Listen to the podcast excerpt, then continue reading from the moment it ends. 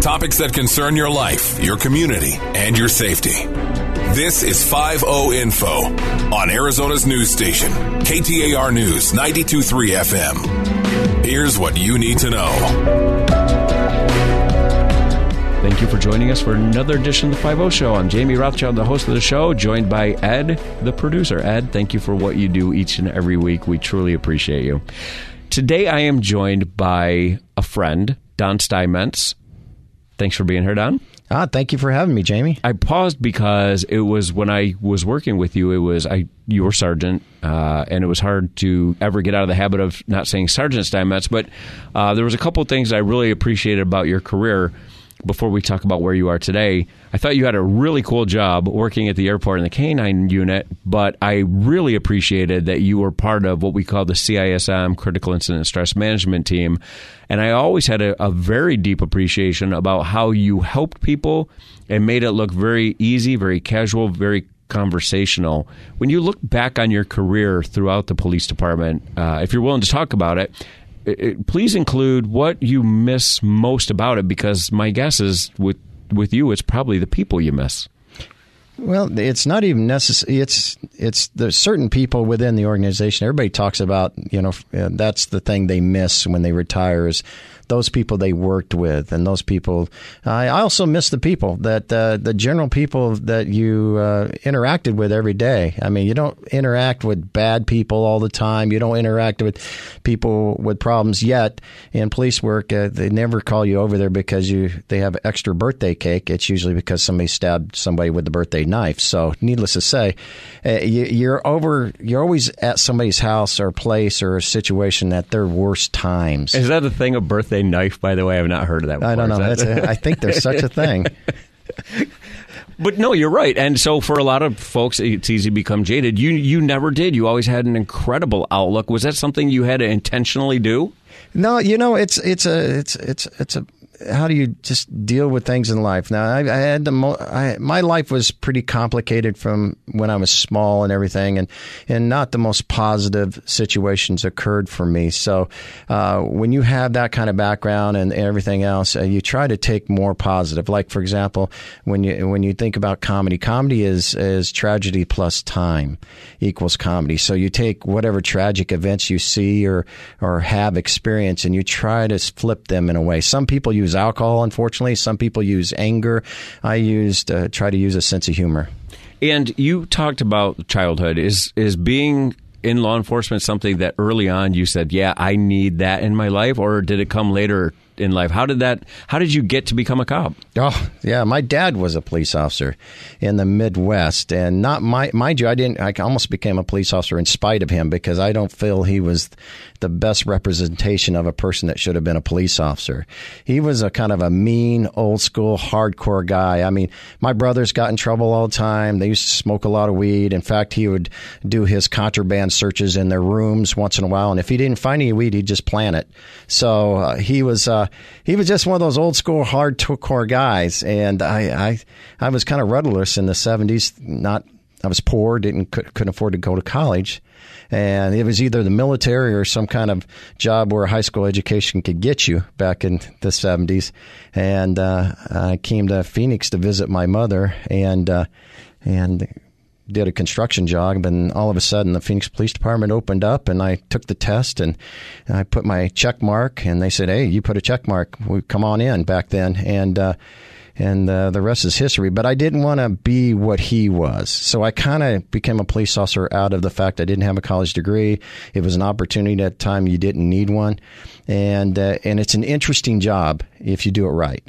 Now, it, the the one challenge of radio. So I think the greatest benefit of radio is people lean in because the inflection means so much.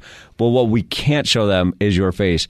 You were kidding about your dad planting the weed, but that's so seamlessly worked into the stories you tell. How hard was becoming a storyteller? You talked about comedy, and, and I want to launch into that in a second. What you've done, how hard was it to become? I, I can. T- I, you really are a master storyteller, and you always have been. But now you've been able to take that into something else. That gift of gab that must have helped you during your times as a police officer tremendously. Oh yeah, uh, you know the. Uh, I've always had to use some kind of uh, this verbal skill, if you will, you know, to throughout my entire life to get me out of certain situations and stuff like that.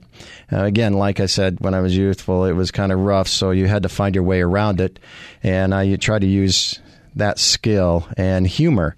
Humor disarms people immediately. Uh, when you use it, when you have a sense of humor, and you're around people that have a sense of humor, and I've learned it from other people as well, watching them, uh, it disarms people. It it it, it uh, you know, the, especially if you're in a police officer in uniform and you got a sense of humor and you're you you appear approachable, it makes it a little bit easier to get whatever task you're about to do to do. So I've been using kind of humor little by little, and it wasn't until later on in my life that I realized I could do more with it. And, and, okay, tell me if I'm wrong. I think that a lot of people believe if you're funny, they say, "Oh, you should be a stand-up comedian." Those two things are not always even close to the same. You can be a master storyteller and not make it in stand-up comedy. Talk please a little bit about what stand-up comedy is, how you got into it and where you are now. Uh, first of all, there's always those. There's different types of humor people use, like law enforcement and first responders have a darker sense of humor because of the tragedies and things they see on a daily basis. They use as a coping mechanism. So there's some weird humor that could be involved in in that. There's uh, people that have, have, had abuse in their life or do something else. A lot of comics have tragedy in their past, uh, whereas so what you do is you develop this sense of coping it with humor, and uh, so so you, you stand up. So there's people that can go out and tell the joke joke, like at the water cooler type joke, and everybody thinks he's funny. They go, "Oh, he's funny. You should go do something." But he's just like one of those water cooler guys uh, who took stole some joke from somebody other than water cooler.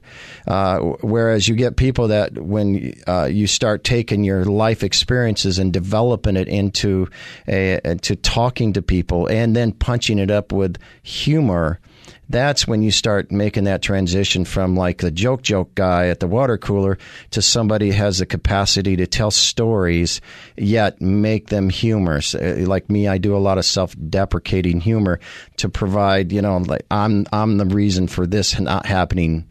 Uh, and or something of that nature. So it's it's a transition, it and it takes a little bit of uh, experience and exposure to that kind of thing because it's not that easy. You could tell a joke joke. Anybody could do that. They memorize a joke joke. But to start to relay your life experiences or experiences in life and make them funny, that's that's a huge difference. It, it's funny to me to watch, eh, not funny, haha. It's ironic to me to watch you talking so seriously about something that I think a lot of people think is so easy. And I, and I love watching comedians when you get two good comedians in a room together, yes, it's funny, but how they build up and tear down and that, that those exchanges I just think are fascinating to watch.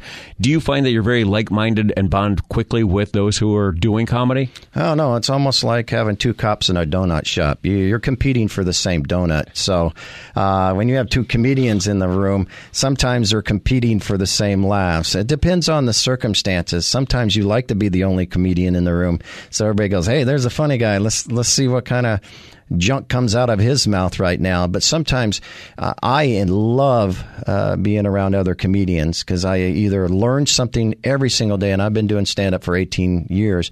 I, have been.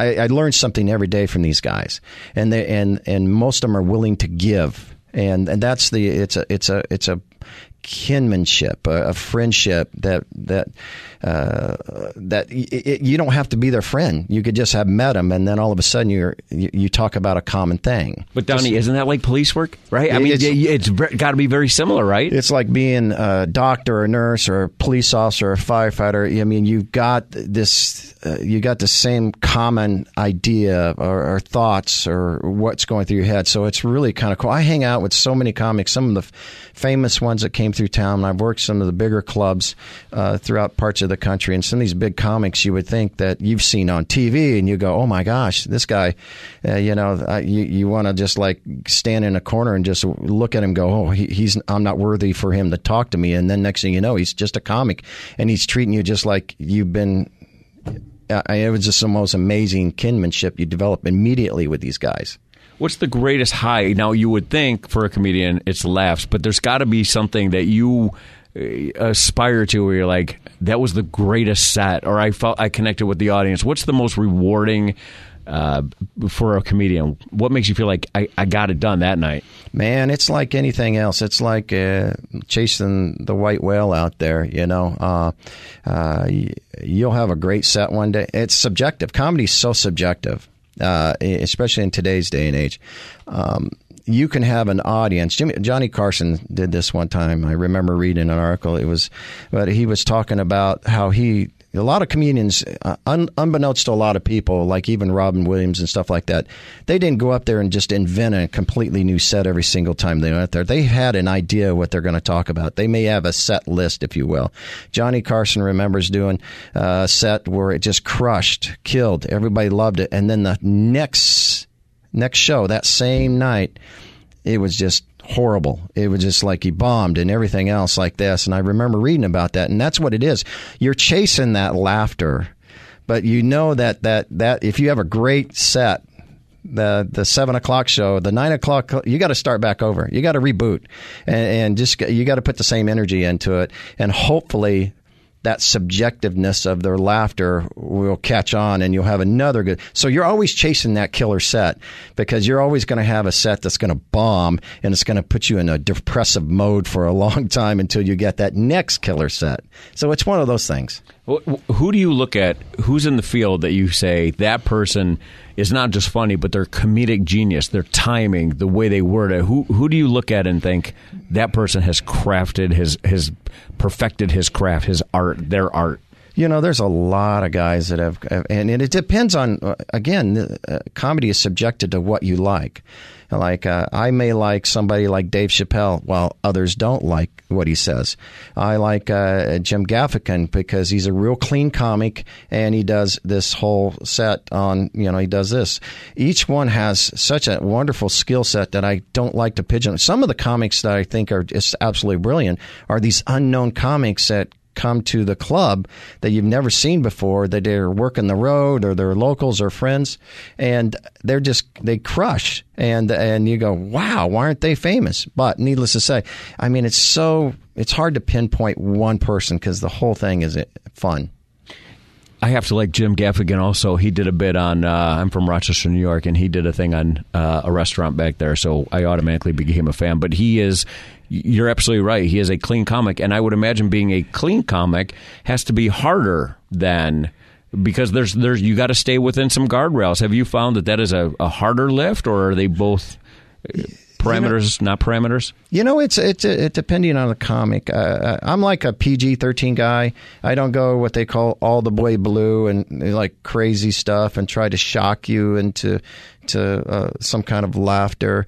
But it's also rougher I've done clean gigs and I, I, can do it, but it's rougher for me knowing the the where stand up comedy evolved from. It's an adult kind of thing where I go to some place where it may be at a little venue even a church, and then you have all these little kids in there that don't have a concept what la- funny is unless it's related to a blue dog. So it's one of those things where uh, it, my my little my wheelhouse is right in the PG 13 stuff, just talking to adults. Don, I can't thank you enough for being here today, um, and I'll tell you why. Because a lot of times, people in any career they never think of what's next, and you have reinvented yourself. You've probably added years to your lives and to many others to your life and to many others because uh, the gift of laughter is an incredible gift. And I know that you facilitate other comics. You've you've opened, uh, you manage a place. You you're just fully engaged. So thank you not only for what you did in the police career, but thank you for what you're doing now, and thank you for being here today. Thank you to Bonneville for this time. Thank you to Ed, our producer, and thank you to you, the listening audience, for all you do to keep your community safe. Until next week, stay safe. You've been listening to 5 Info on Arizona's news station, KTAR News 923 FM. For more about Silent Witness, go to silentwitness.org. That's silentwitness.org. Or call 480 Witness. That's 480 948 6377.